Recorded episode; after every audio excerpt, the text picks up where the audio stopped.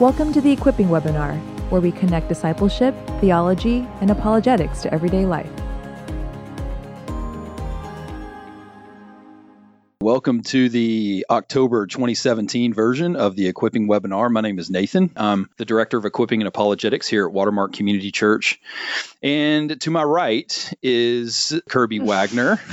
Kirby just got her feet wet in women's Bible study. So if we want to give a plug to our women's Bible study people, like right now is the time to do it. So what, what was going on yesterday, Kirby? So we had Thursday night women's Bible study. We're studying Second Samuel, and uh, last night we were talking about Second Samuel five. So who was talking about Second Samuel five? That would be yours truly, Kirby Wagnon. nice. I had my first up at bat. Is that what you yeah, use? That's the right fine, sports yeah, term. Yeah. First swing. First swing and uh, it was awesome. It was really fun. Yeah, love it, love it. So yeah, Kirby's Kirby's going to be taking your questions, and uh, and if you are, yeah, to, to plug another a fellow equipping ministry, if you're a woman listening to this and you're uh, curious about getting involved, when's women's Bible study meets on Wednesday mornings at 10:30. 10:30. Thursday nights at 7. Thursday nights at 7. So We would uh, love to have you. You can jump in at any time. Yeah, check that out. And then uh, we're privileged to have in the studio with us today Jeff Grandy. Jeff is a Dallas police detective and also is on staff here at Watermark with us as the director of safety and security. So, Jeff, welcome to the webinar, man. Thanks for having me, man. Honor's yeah. all mine. So, tell us a little bit about yourself. How long have you been on the police force? What brought you down? Why, why DPD? You sure. know, kind of all that stuff. Yeah. So, I actually before moving to Dallas, I was living up in the Chicago area. I went to school up there and actually coached football up there for a couple years. And where? At uh, Wheaton College, small Christian go. school up there. That's what I'm talking about. To put it simply, you know, and this is the same thing I said in interviews when I was interviewing for police departments. They said, "Why do you want to be a police officer?" And you know, the truth is, I just woke up one morning and said, "Man, I I feel called to law enforcement. I think maybe it could be fun and maybe I could be good at it." And here I am. Well, I knew I wanted to work for a bigger police department. I felt like there were uh, different opportunities, and Dallas was the first ones crazy enough to hire me. so I moved on down. I had nothing tying me up there at the at the time, and uh, that was uh, it'll be 10 years in december okay awesome man and you so you started off kind of as a beat cop right or a patrol is that the right terminology to use yeah. for that yeah that's that's uh, pretty much it everybody starts in patrol after uh, in Dallas, it's a eight month academy. Then they throw you out on the streets. You're usually working nights, weekends, and holidays, which I was. And uh, I did pure patrol for about three years. I was on a small uh, narcotics task force where, you know, 90% of what we did was just investigate drug complaints. Uh, in the Southeast Division includes, uh, if you think, if you know where Fair Park is, it's essentially everything southeast of there, Pleasant Grove, South Dallas area. That was my first five years, and then became a burglary detective, and been doing that for almost five years now. Nice, nice, love it. Well, thanks for your service, man. We appreciate what you do. Oh, thank you. So we're going to jump right into the topic. So, we, I mean, if you were on the webinar last month with us, a lot of things have happened really in the past couple months. Um, but it, we saw a little bit of a, a theme going on here um, because evil is is typically characterized in two different ways. One is natural evil, and those are things that are basically things that are wrong in the world that are not caused by human hands. And so we talk about natural disasters and stuff like that. Well, obviously, last month we talked about how to respond to natural disasters. So we're on the tails of Harvey and Irma and Jose, and you know some of the during hurricane season. And so we, uh, if you if you missed that and would like to listen to it, it's online. You can go on our uh, webinar page and and listen to it.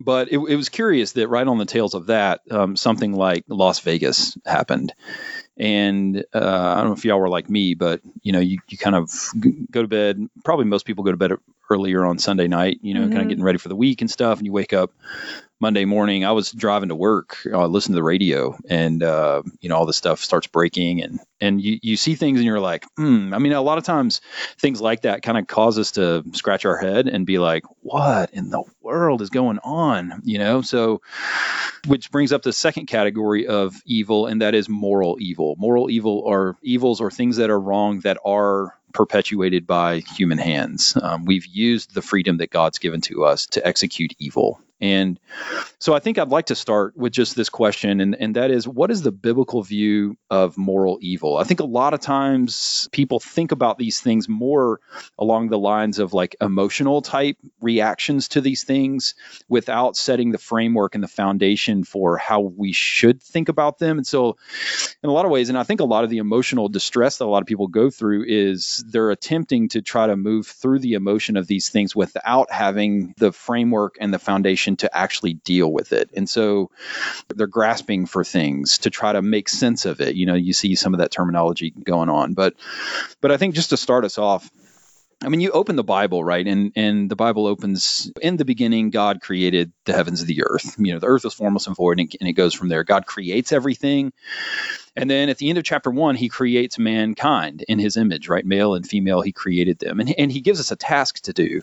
And I think there are a bunch of different ways for how people think about mankind being made in the image of God that, that expresses itself in a bunch of different ways. But one of the primary ones is that we have a will, we have the capacity to choose good or evil. And we, by chapter three of, of the, the kind of broad story of Scripture, what's called known as the meta narrative, and by chapter three of Genesis, we have totally gone our own way. And then what happens in chapter four? right? Cain is murdering his brother, right? and then by chapter six, right? What yeah, it goes downhill fast. Yeah, really fast to the point where the Lord, you know, the Hebrew word is naham. The Lord, the Lord regrets that he did this, right? That's in the text. And he floods the earth, right? He judges that to to start over again, a lot. I think a lot of times people think like, "Oh man, this is horrible," and you know, why is it so bad?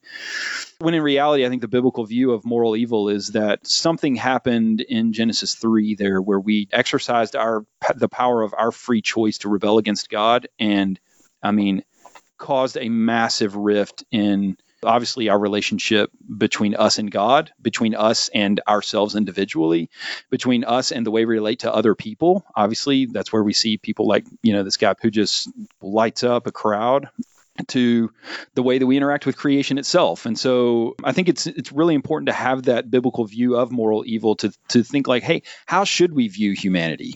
Should we view humanity in the sense of like, oh, everything's so great and I've got my wife and three kids in a house in the suburbs and you know everything's hunky dory. And so Jeff, I'd love to hear from your perspective like given the last 10 years of what you've been doing, how do you view people? that's a loaded question and on purpose. Yeah. Well, uh, I say all the time, people never cease to amaze me in all kinds of ways, both both good and bad. Uh, but if you if you take the meta narrative of Scripture and you you really look around at what's really going on, right? You don't try to hide your face from it. You don't just bury yourself in your work or whatever it is. I think it's quite clear that well, at least I can get behind the, the doctrine of total depravity. Yeah, right. It's pretty easy. The Bible's quite clear that there is nothing good in us, Hmm. right? At, at the moment of the fall in, in Genesis 3, from then on, if left to our own devices, Paul says in, in, in Romans, left to our own devices, we will choose against God every single time. Yep. And that's tough for some people to stomach. To, that's a tough pill for some people to, to swallow. Uh, I've heard Billy Graham say several times the the cross is inherently offensive Hmm. because it forces you to deal with the fact that you're a sinner Yep. and you nailed God to a tree. Yeah. Right. And Uh, that you're not God. and that you, know? ain't him. Yeah, and you need a savior. yeah, exactly. Yeah. And so it, we, we look at what happened in Las Vegas and the, and the depravity there. We look at what happened in Orlando. We look at what happened here in Dallas uh, Mhm. in summer of 2016 and, and these horrendous things happening around the around the world was happening in Syria and these places. But we forget that hey, when I don't speak kindly to my wife, that is just as much a sin. Mhm. And this is happening everywhere Yeah. in everybody's life all the time Mhm. if you trespass against one part of the law, you've broken the whole thing, the Bible says. It is purely by God's grace that I'm not Stephen Paddock. Mhm. I, I have to constantly remind myself of that. It is purely by by God's grace that I'm not beating up my wife, Mhm. that I'm not Micah Johnson, that I'm, you know, the, the guy who shot those officers. Right. Anything good in me is Christ working in me. Right. I have to constantly remind myself of that. I think there's a difference between because because some people might be listening to that and be like, you know, I'm I've never even thought about murdering 58 people, you know, in, in cold Right. blood. Yep. And I think that there's a we we want to distinguish between our condition as being sinful people and also the the consequences of our behavioral sin. So if we're only thinking about sin in the sense of, well, I just did that, right? Then then that's an underdeveloped doctrine of human fallenness and sin. I mean, so I think we're right to go to the heart of the issue and be like, hey, no, all of us in our hearts are disoriented away from God. Now, I think the caveat to that is not all of us have made the types of decisions that someone like Stephen Paddock has made mm-hmm. over the years, years of formation and development Right. that would bring us to a point where we're reaping the types of things that we've that have been sowed for years and maybe even decades, right? Right. So I know we were we've been talking about this since this happened. So you take a child who is four years old, like so Nate's four years old. I mean, Mhm. nobody has convinced me that he's a sinner. He absolutely is a sinner, Mhm. period. And I think that the same disease that was in Adolf Hitler and Stephen Paddock and Micah Johnson and all these guys, that same disease is in my son, is in me, is in you, is in Kirby, it's in, it's in all of us. However, there are various stages of development in regard to Right. our uh, fallenness. And so Adolf Hitler, who is making really poor choices for a long time, right? And then also gets into a into a position where he's able to exercise his fallenness on a global scale, whereas my four year old is able to exercise his fallenness on a very, very, very small scale. That's going to get him a spanking. You, you see what I'm saying? Mhm. And so the same disease is there both times, but is being exercised in different ways depending on Yeah. uh, kind of that level of Yeah. depravity. Yeah, a building is is built one brick at a time, Yep. so to speak. So I think we want to contrast and really put down both of the extremes, which would view humanity as, hey, everything's hunky dory. Like, I can't believe anybody would ever do anything horrible. To that person, I think we would say, no, it's worse than that. And also, you're worse than that. You know, I Mhm. mean, I, I think that um, until we begin to realize that we actually, like you said, by God's grace, Mhm. only by God's grace, I'm not this, Mhm. or I've I haven't done these things. And then we also want to want to also put down the other extreme that is of everything's totally gone to crap like Mhm. this is totally helpless there's no hope you know we're like no we're we're still made in the image of god like god is still moving There's still tremendous hope this. in the midst of Yeah, it. For sure. totally totally so how have you as a police officer seen like unpack a couple of those ex- experiences for Mm-hmm. us like one where where you would say you know man by god's grace i'm not this and then maybe another one where you were surprised by man someone did this and that that was amazing Well, I, I'll, I'll tell you one quick story. I remember being in a hospital, responded to a call where a, a baby had just died. Hmm. Right. So, of course, the police have to come in. It was clearly some sort of blunt force trauma. And so we get called to the hospital. And, and to make a very long story short, little pieces of information start coming out just over time. You know, this- Mhm. t- this whole thing takes hours. But all of a sudden, it dawns on us. You know, the, the child abuse detective is there, everybody's there. It dawns on us that what had happened was dad was caring for the baby, and the baby just wouldn't stop crying, and it just drove dad crazy, and he till he finally just slammed it on the ground, Mhm. killed killed the baby, right? And in that moment, I had to pull another police officer off of dad. yeah I mean, it's just enraging, and I was enraged. I mean, it's real easy, and especially when you when you do this every day, and you're constantly looking at people beating their wives, you're constantly looking at people doing this, that, and the other thing, and it's real easy to start saying, well, one storyline that you create in your mind is we're the good guys and they're the bad guys. And in a sense, that's true, but in a deep way, you need to guard against that. Like, Mhm. hey, I, I need to constantly remind myself I'm a sinner too. Yeah. Uh, and Jesus died for that man just as much as he died for me Hmm. because he loves him just as much as he loves me. Yeah. And I need to constantly remind myself, Titus 3, hey, I was once that sinner, Hmm. controlled by my passions. Mhm. And it's nothing but by the grace of God that one step at a time, laying one brick at a time, he's Mhm. he's led me down another path. Mhm. And one step at a time, that man was led down another path, right right until he he became that. which is why our everyday decisions matters so much. Right. You know what I'm saying? Yeah, They, they say you're always in every little decision. You're either getting better, or you're getting worse. Yeah. Right. Yeah. It's an old cliche I used to use as a football coach, but it's true. Yeah. Right. It's, I always say football is a microcosm for life. it's true. Yeah. Yeah. you know, you look at uh, the floods in, in, I know this is uh, more natural evil, but it created some moral evil. The floods down in Houston, you hear of people going down there on their own time to, to help, risking disease, risking their themselves to help, and that's awesome. Mhm. Brings out the best in people sometimes. yeah. But then you also hear of people taking advantage of that to just rob other people blind. Right. You also hear of people faking like they're in trouble to get people to come help them just so they can rob them blind, right? Mhm, mhm. and you're like, man, this stuff, controversy and and stresses bring out either the best or the worst in people. Yeah. Totally. no doubt. Yeah, and I think too. I was listening to a lecture one time about this woman who's done a lot of social justice uh, initiative work, and and uh, she said something that's always stuck with me. That a lot of times when people are being oppressed or they're being the one, they're they're the victims in the situation. Kind of getting at your point that you have to guard against the black and white good but good guy bad guy mentality.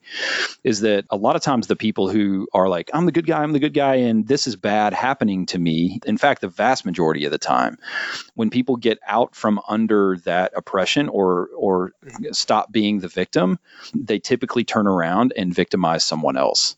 So like Mm. the the way she said it was the oppressed become the oppressors Mm. unless there's some sort of intervention in their lives. Kind of the the adage we use around here a lot of times in pastoral ministry is is hurt people hurt people.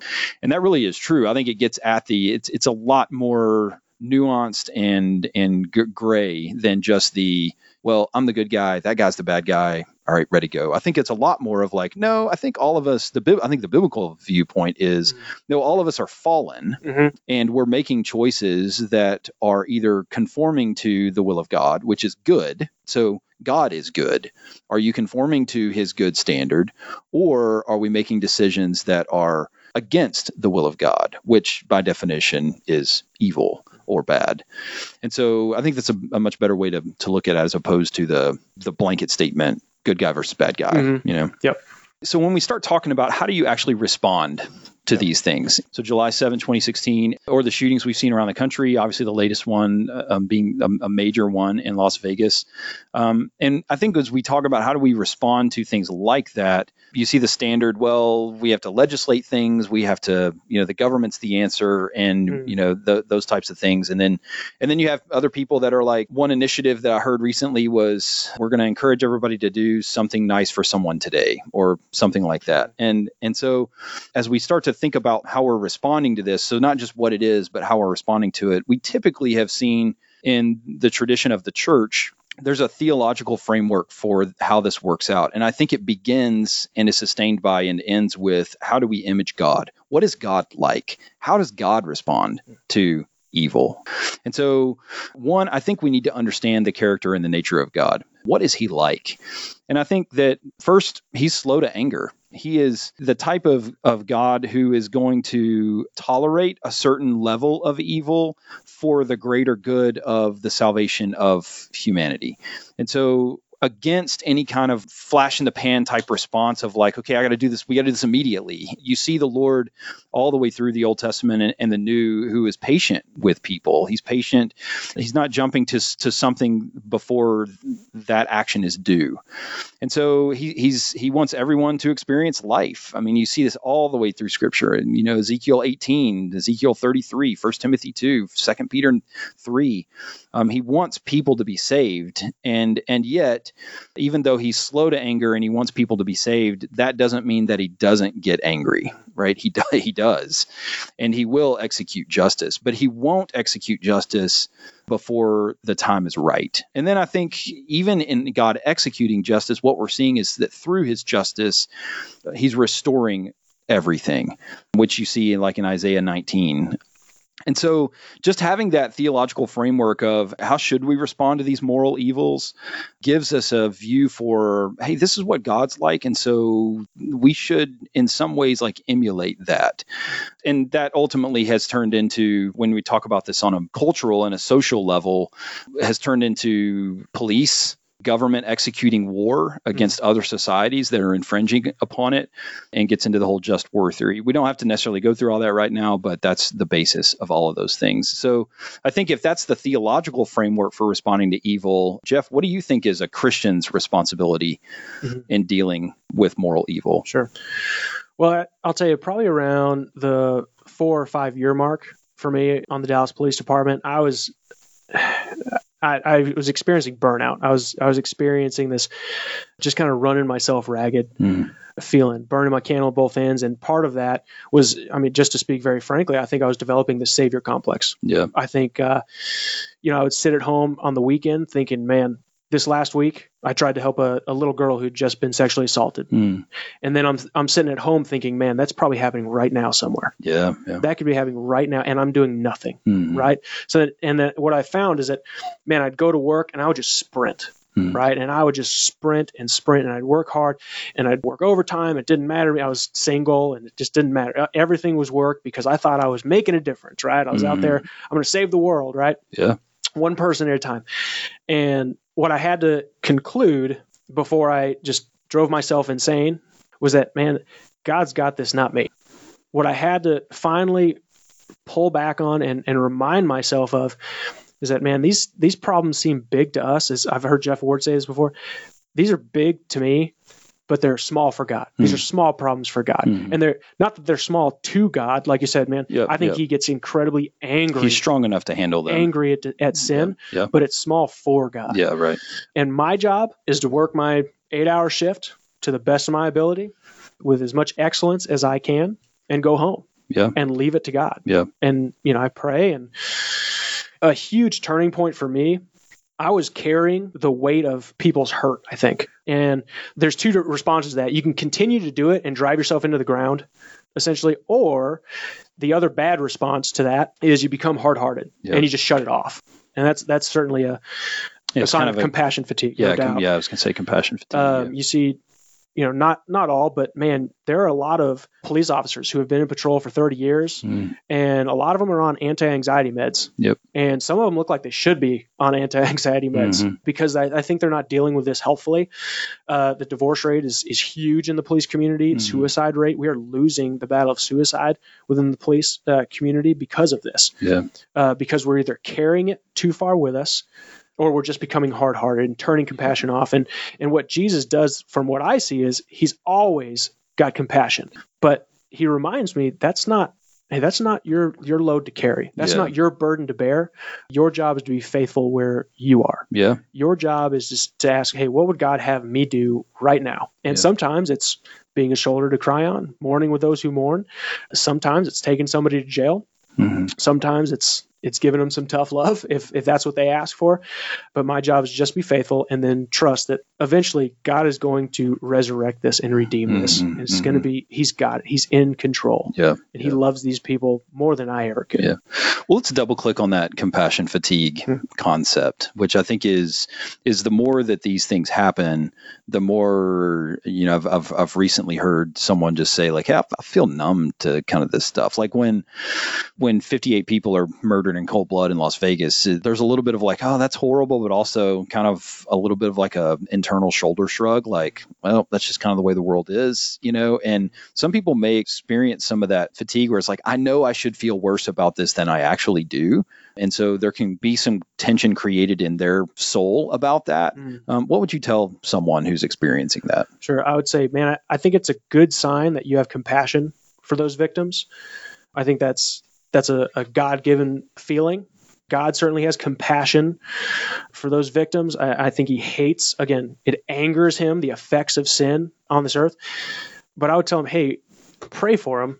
You know, if you have if you know somebody, by all means, be there for them, mourn with those who mourn, like I say, do what you can for them.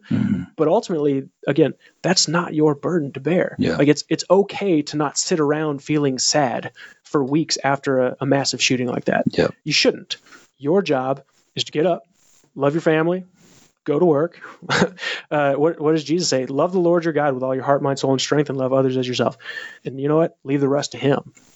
Yeah, and, there, and there's commands in the New Testament as well. As like, hey, uh, you know, God's command is to live a quiet life. Yeah. Work with your hands. Work with your hands. Be content with with what he's given you. And I think so for me as a some of the listeners may not know, some of you do, some of you don't, but prior to being here at Watermark, I was an infantry officer in in the army and was in Afghanistan a couple times and I definitely experienced that com- that compassion fatigue and that was that was a very real thing in my life. I would say that it moved in stages for me. It was it started off maybe with compassion fatigue because you're just there are I think it started off by realizing there's way too many problems here for any one person to solve. Absolutely. I just can't do it all. There's there's countless you know problems and i think when you go into a situation like that you want to because you're like man I, this needs to be whole and it's not whole and that bothers me Yeah, we have know? we do have a sense of justice that that No God gave doubt. us. Yeah, no doubt.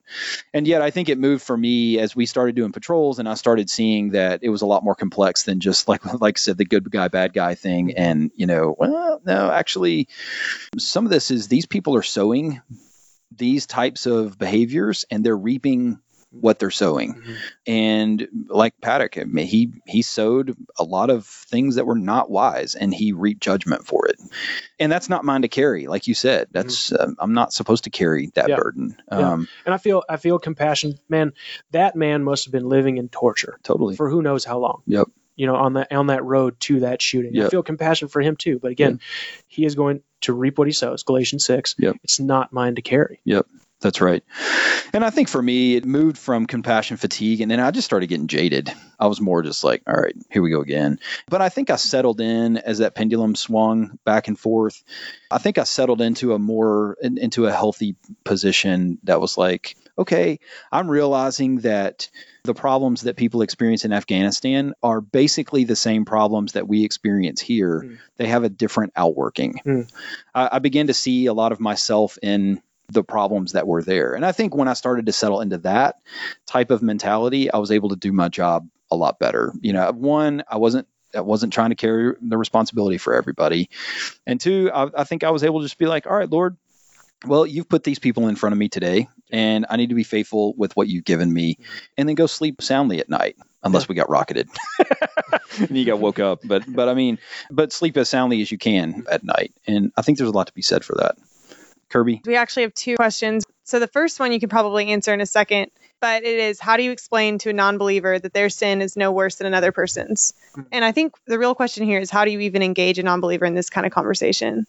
I think the first thing I would do is I would, uh, for a non believer, I probably would not turn to Romans and start to use theological terms like sin and depravity and fallenness and stuff like that. You know, I would, I would connect with what is real in their experience. So I would use, I would use terms like brokenness, discord, things like that. Like, hey, you know, every everybody feels uh, a, a sense of of brokenness in their lives. Hey, have you ever felt that before? You know, and unless they're just lying through their teeth, they're going to be Mhm. honest and be like, "Yeah, I have. There are parts of my life that are broken." You know, it's like, "Okay, great." Now, we've actually without saying it, we've just agreed that that person's a sinner, you know. Mhm. And then and then I think you can have the conversation like we did previously where it's like, "Well, so what would happen if you just allowed that brokenness to run unchecked in your life for the rest of your life? What would that look like?"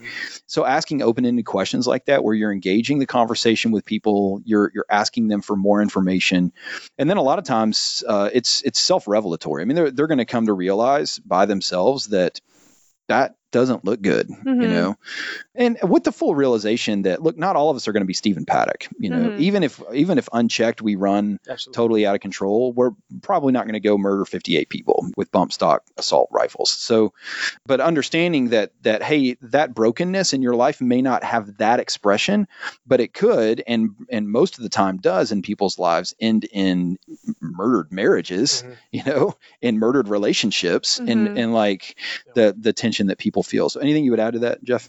Yeah, with a with an unbeliever who's trying to wrap their minds around this, I wouldn't, especially not in the first conversation, I wouldn't try to to lead them to conclude, man, my sin is just as evil and horrendous as Stephen Paddock's, but I would definitely want them to recognize, but you're still a sinner. Mhm. You know what I mean? I would come away from that conversation thinking that was a win. If I if I open this guy's eyes up to the fact that he needs a savior because he sinned. Yep.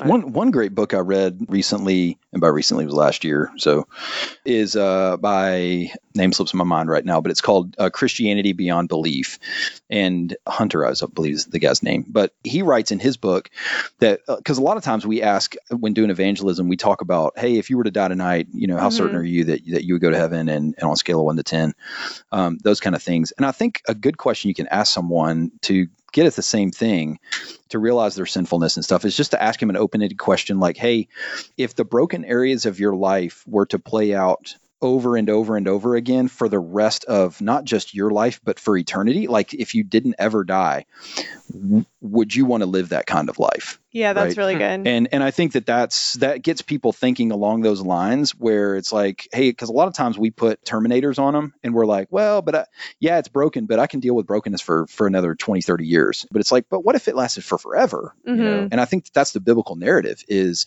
you're becoming that kind of person. Right. So it the, some of those open-ended questions i've found to be very effective yeah, so here's another one. And it's a question about the media. And it says, Why are we in the media so focused on the criminal, not the crime, not the victims? Why does it seem that there's so much focus on the motive and the life of the killer when this seems to be giving them the attention that they wanted in the first place? This is kind of a question that floats around every time that there's some kind of person causing mass destruction anywhere. Sure. Well, uh, the short answer, I think, is that it's because it sells. Yeah, that's mm-hmm. right. Because, I mean, in our humanness that fascinates us, and yeah. that's what we're going to tune in to to hear about. Yeah. Yeah, I mean, it's it's kind of the question of. Uh, I mean, I know people have asked me before, and it's it's it's always awkward when they do because you, are just like, really. And um, Jeff, you've gotten similar questions, I'm sure, but a lot of times people will hear, "Oh, you were an infantry officer in, in Afghanistan," and the one thing they want to know is, "Did you have to kill anybody?" Right. And that and why why like, mm-hmm. why do mm-hmm. people want to know that? Well, because it satisfies their curiosity. Mm-hmm. You know, mm-hmm. that's and um similar questions to you. I'm sure. You that's know, all the time. Yeah. So have you ever shot anybody? Yeah. That's that's one of the first questions. Or tell me your tell me your craziest story. That yeah, comes up all the time. Totally. And in my mind, I'm always like, you don't you don't, you don't know what you're asking. yeah, exactly. And and frankly, I would say, hey, if if you have to ask that, you know, I get it. I totally understand why you you wonder that, why you ask that. I would just say, hey be just be mindful that there are human beings on the other side of that that might be really wrestling with something that they were mm-hmm. a part of. Mm-hmm. Uh, they might not be fully healthy with everything that they've experienced and, and, and done and everything. So just be mindful of those things. Yeah, and things typically get glorified. I mean, they get glorified in the media. No, so no. there's a sense of celebrity status almost if if you've been a part of something traumatic like that. Typically, when you get around guys who, especially in the infantry, and and start to tell stories, then there's a lot of sense of like f- that kind of inner human nature of I need to one up you, oh. you know. and uh, I remember General McChrystal Stan, Stan McChrystal was the four star when I was over there, and he came and talked to us one time, and he was like, "Hey guys, most of you guys are going to be in a bar in 50 years with your buddies, throwing a few back, telling war stories." And he was like, "And those stories then are going to be a lot better than they are now, you know." and every time you tell them. Yeah, it totally gets better and better. And I, so I think that part is part of that is just like human nature. But I do think, and I think the point the point you make is, is well taken, Jeff, that that I think people just need to understand that there's a difference between kind of the Hollywood version of this that we like to glorify and push out and stuff like that and the actual real thing. Mm-hmm. Like when you really do encounter moral evil in these types of traumatic ways, there's nothing pretty about it the the sight of it, the smell of it, mm-hmm. the feel of of what it you know looks like. I was telling y'all the other day. I mean, uh, the feel of of there being so much blood on your hand that you can't get a grip on the tourniquet to put it on the guy's leg. You don't forget those things; they stick mm-hmm. with you. And and so I think that whoever is fascinated with that just needs a, a good kind of dose of reality mm. to know that that's there's a difference between the ideal of or the glorification of it in your mind and the actual real thing. Yeah, another question. So, this is kind of a question of what's our individual responsibility versus the responsibility of the government, mm. and Good. and especially with legislation and gun control, and how should we deal with that? How should mm. we talk about it? Mm. You know, it's interesting, and a lot of times, uh, I'm glad this question was asked because I, I meant to say this earlier and didn't.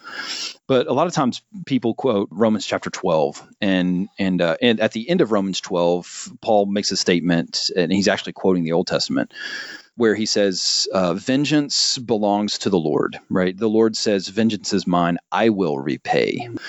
a lot of times people we like to proof text that and pull it out of context and be like, see, you shouldn't do anything because vengeance belongs to the Lord. And and and in the sense of, hey, should we be retributive to every single personal act of injustice against us? No. I mean, on an individual level, I think Jesus is saying, hey, you know, you, you turn the other cheek. If someone has wronged you in some way, then you turn the other cheek. But if an evil is being executed against a society, a people, a, family, even, right, then that doesn't mean you just like bail and go off the other way, right? Mhm. Because, and this is the point, is there didn't used to be chapter and verse divisions in the books of the Bible, right? Well, what what comes right after the end of Romans chapter 12? Romans chapter 13. 13. That's right. And what does verses 1 through 3 say in Romans 13, right?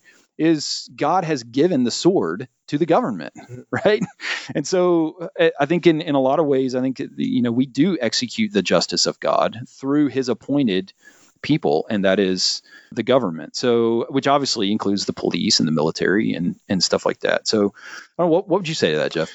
Well, you stole a lot of my thunder, Nate. But, but yeah, We'll unpack it a little more for yeah. us. So Romans 13 is is where you ha- you have to immediately go to help answer this question, and it also brings up the question of why isn't God stopping evil? Right? It, you hear about things like the the shooting in Las Vegas. Like, man, why isn't why isn't God restraining evil? Why these kinds of questions? And and actually, He is. He's he's tr- restraining evil Yeah. to a tremendous Yeah. extent Mhm. and I don't think we know the, the foggiest just how much evil he is in fact restraining. And one of the, the biggest ways he does that is through the government that he has appointed romans 13 the political leaders that he has put into place the governments and the systems that he has put into place on mm-hmm. purpose as his temporary arm of justice to restrain evil on this earth. Right. and I, I think a very quick question will illustrate this very well. Let's just use dallas. Hey if, if the mayor mike rawlings said right now, hey, we're we're laying off everybody, all of uh, all police, Mhm. Dallas PD, Dallas Sheriff's Office, everybody. I think it leads to reason. Everybody would agree it'd be chaos by nightfall, Yeah, Mhm. yeah. right? And I'm not trying to pump up, you know, police and how great Yeah, we are. yeah. It's just the way it is, Yep. right? People know there are consequences for their actions. Yeah, that's. I mean, that the fear of the sword, Mhm. the fear of uh, punished by government restrains, a lot of moral evil. evil. Yep. a lot of moral evil. They're constantly looking over their shoulder, at least criminals are. Mhm. Uh, the, the wicked flee even when no man pursueth, right? Righteous as bold as a lion. But then to to your point about Romans 12, vengeance is the Lord. I think we can use that on an individual uh, level. So what's the difference between government and individual responsibility? Man, I think if somebody's kicking in your door in the middle of the night, I don't think you're sinning by defending yourself and your family Mhm. right? Because God is a God of justice, and we should reflect that. Yeah. And if you are the first line of defense in that moment against this moral evil, I believe that you are justified in defending yourself with appropriate force, defending yourself and your family. Yep. Our Uh, government says that too. Our government, yeah, and in the system that God has set up, Said you better defend your Says- you better defend your house. you are within Yep. your rights. Yep, that's right. However, let's say I come home today and my house was broken. I'm a burglary detective, so this is what I think about. Um, Hmm. let's if I come home today and my house was broken into, it's not my job as an individual to go hunt this guy down. Mhm. It is, you know, it is responsible of me to make a police report and let the police do what they can. Yeah, right. It, does that Mhm. does that help draw the, some boundaries? Like Yep. see some lines in that? man, people take uh, Matthew 5 out of context all the time. Um, so Jesus is teaching, he's teaching a bunch of villagers how to live with one another. You know what I'm saying? And, and so when he says, you know, if someone slaps you on the right cheek, offer him your left one as well on an individual level, then I think Jesus is saying, look, if you're wronged by a fellow villager in you, the where the place that you live, if you have that emotional response inside of you that is, I'm going to get you, then Jesus is saying you need to kill that turn your other cheek to him as well. But I don't think Jesus in any way, shape, or form is going, hey, if ISIS is invading your country, then you should just like step aside. And if they shoot your right arm, then you should offer him your left. Like that's totally not what he's talking about. And so, um, but then I would also say if if someone begins to act on you in a way that is physically threatening you or is threatening your family, then God has instituted the government to give us a way to, hey, you can defend yourself. And I think we ought to pay attention to that. So, what would you say specifically about gun control and that kind of legislation and that being the means through which these events are going to stop happening? This is one of the hot topic buttons that gets pushed a lot, especially when these types of things happen. Mhm. The only thing I would say in that is, you know, I don't think there's any amount of legislation that's going to stop someone who's dead, hell bent on doing something f- to prevent that person from doing that. So when we have the conversation, we need to have the conversation in a way that's productive where both sides are actually listening to one another and are finding common ground that we can land on in order to do something that's actually helpful versus this is my entrenched position this is my entrenched position and we're just going to like argue with each other about it that's not Mhm. helpful that that would be what i would say You are never going to legislate your way out of evil. Yep. It just doesn't. You know, we talked the other day. Russia's a communist country, and and they just caught a couple there that had been eating people alive Mhm. for years, right? Mhm. I mean, they're Russia's controlling every area of everybody's life as much as they can, Yep. and evil is happening. Yep. Murders are Mhm. happening. Yep. Uh, you're not going to legislate your way Yeah. um, out of moral evil and, and save everybody. And and I think sometimes not to get too political about it because I do think there needs to be reasonable gun control, reasonable gun laws. But I think sometimes a point that Nate brought up earlier, people look to government as as the savior, Mhm. right? Like, oh man, Yeah. they should be doing more. They should be doing more. They should. Well, yeah, and we had this term around here: draw a circle around yourself first. What are you doing? With how are you being faithful with what's right in front of you to change or to redirect the moral compass of your country, Right. of your neighborhood, of your Mhm. community? So Darrell Bock, who's been a guest on here before, um, wrote a book called "How Would Jesus Vote?" and um, he actually in that book he he talks about this where if laws were the answer, then the Old Testament should be the cleanest book ever written, right? Mhm. Because you have a perfect God giving Israel perfect laws, and what did they do? They did everything yeah. everything eh, yeah. the exact opposite of, of all of that so it, it- i mean that just drives home the point like like laws are good they are they they need to be in place they are um, tools that god has given us to restrain evil but they are not god nor are they the savior of our actual problem Mhm. which is our rebellion against god so let's shift gears a little bit and talk just real practically, Jeff, because some of our listeners, I mean, I think there's another sense that I've had as well in all of this is the more that these things like Vegas are happening and with more frequency, and it seems like with a little more creativity to inflict m more of a mass casualty type situation, um, I think I think the sense of hey, it's not out of the question that I could find myself in a situation like this.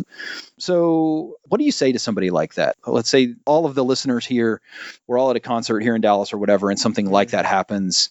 What do you do? Yep. Good. Well, first of all, good for you for thinking, thinking that way, saying, "Man, I, Yep. I'm responsible to think about this, and what would I do, right?" Uh, and not just burying your head in the sand, saying, "Well, it, it'll never happen to me." For the longest time, the Department of Public Safety was pushing out this thing called "Run, Hide, Fight." In active shooter situations and, Mhm. and bomb threats and these kinds of things, and I think that's good. They're actually shifting to a different strategy now. It's it's ADD is an acronym for avoid, deny, defend, and I think I think the shift is good. It's almost the same thing. If you know run, hide, fight, Mhm. you know 80 or 90 percent of, Mhm. of ADD. But I think these new terms are a little more encompassing, and and the attitude or the strategy is a little more proactive Mhm. instead of just purely on your heels defensive kind right, of deal. Right. Avoid being obviously if it sets off, you need to get out of there Get out of the kill box. get Yep. the heck Yep. out of there. Yep. It- but that also includes, man, as I walk into this venue or as I walk into this room, as I walk into this conference center, whatever it is, just be aware of your surroundings. Yes, it's good. Uh, where are the exits? Be aware of the fact that if I'm indoors or even even outdoors, but but it's kind of closed off and there are designated exits, be aware of the fact that when this goes off, these are going to be funnels, and it, you're not going to get out fast. Mhm. It's going to slow down Yeah. at these exit points. Just be aware of your surroundings. Would include the avoid part. Deny, of course, if you can't run outside, if you can't just totally get out of there, find a room, find something to to hide behind, uh, but not just sitting there. Mhm. You know, uh, if you're in a room, so, so for example, this type of room, this door opens outward. If we were hiding in here, denying in here, I might find a cinch. I might take off my belt, uh, uh, make a cinch, and pull on that thing to make sure you know I've got reinforcements. You're denying access. Deny Yep. access, right? Good. Or I might shove a uh, if it opens inward, I might shove the the desk up in front of it, something Mhm. along those lines. Mhm. Don't stand in front of the door. Yeah. Bullets go through doors. Yeah, that's right. Um, and well, I mean, people don't think of that yeah, right. right. uh, don't hide and this might sound goofy but i would say it's because you haven't been in the situation and they have found people are doing this in these in these cases Mhm. Don't think that crouching down in a corner in plain sight is hiding Yeah, hmm right think about those things yeah, and then the last one is defend hey if, if all else fails if he finds you and all these things hey Or she. for, or she excuse me i'm sorry. Women's rights. Sorry, Kirby. That's awesome. uh, if he or she finds you, uh, man, fight for your life. Uh, God loves you. God values you so much that He was willing to die for you. Hmm. There is inherent value, and and you are worth fighting for. Fight for your life. That's good, man. Yeah, I think, and what's funny is I think for people who have been in those types of situations, the more you do pay attention to your surroundings, the more you do kind of scan and see. Around here, we call it DLRs, right? Doesn't look that that just doesn't look right. Paying attention to those things, and that doesn't mean you have to live in fear. I mean, um, at all. I mean, I think you call it. Uh, other people uh, have designated it like greens, yellows, and reds Mm. as far as like your posture of awareness, Mhm. and um, I think that yellow of just like being situationally aware, but not ten, not overly tense, Yeah. you know, is is good. Just to, just so you know, like, hey, I'm, you know, if I'm going into a place like one time, I, actually, it was right after a deployment. If Margaret's listening to this, she's gonna laugh. But right after my first deployment, after a very kinetic deployment of a lot of craziness going down, I come back to the U.S. and we move into our new little home or whatever in Colorado Springs. And Margaret's like, let's go to IKEA, you know, and I've never been to IKEA before. Mhm. And so I was like, I mean, all right, sh- sure. I I'd heard they had ice cream at the end of the, you know, line or whatever. So I was like, yeah, ice cream. So we go to IKEA. Well, within five minutes of being in IKEA, I am acutely aware that there are no windows, Mm. there is no exit, and th- like it, it is a it is a funnel for Mm. the worst possible situation. And so I just told Margaret, like, I, I got to get out of here, like right now. And so I went back the way I came, and then out the door, and then went back to the exit where I waited on her for her to come and and ate my ice cream. And it was great. but you just become aware, like things become second nature. Like, hey, just pay attention to what's around you, Yeah. you know. And then the thing I would add to what you said is. Um, in the military, they call it the uh, cover and concealment. So when Mhm, you're mhm. avoiding or when you're uh, denying, then um, get to cover where, and cover is something that's actually going to stop a, bu- a bullet, Right, right? right. So a, a, a concrete barrier or you know another room or something like that. And then if that if, if cover is not available, then get to concealment. So I saw on some videos from Las Vegas there were some tents set up hmm and some people ran underneath the tents. Well, this tent is not going to stop a bullet, but it will conceal Yeah. that you're actually standing under there. And so those are good things to think about as well. And I, and I would just say, like, don't live in fear of this stuff, but be ready. Um, yeah, don't be stop going to for it. concerts. Yeah. Don't Totally, for sure. totally. Don't drive yourself crazy with this stuff either. Just Yeah. just some situational awareness. Things little things like man, when you walk into the parking garage when you're exiting the mall, don't have Mhm. your head buried in your phone. Totally. Just know who's around. Yep. Little things. That's good. That's good. We always try to end these things with more of a devotional note, and I think that the the great thing about all this to tie the kind of the biblical narrative and framework together in addressing moral evil is, especially when people ask, you know, why why isn't God restraining evil more? And, and I think your point is really well made, Jeff. That um, hey, I don't think we can know how much evil He's restraining all the time, hmm. like all the time.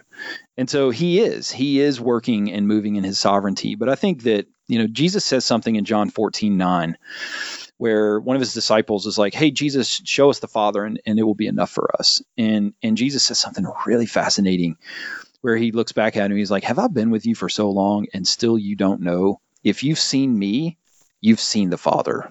And so Jesus is the exact representation of his father.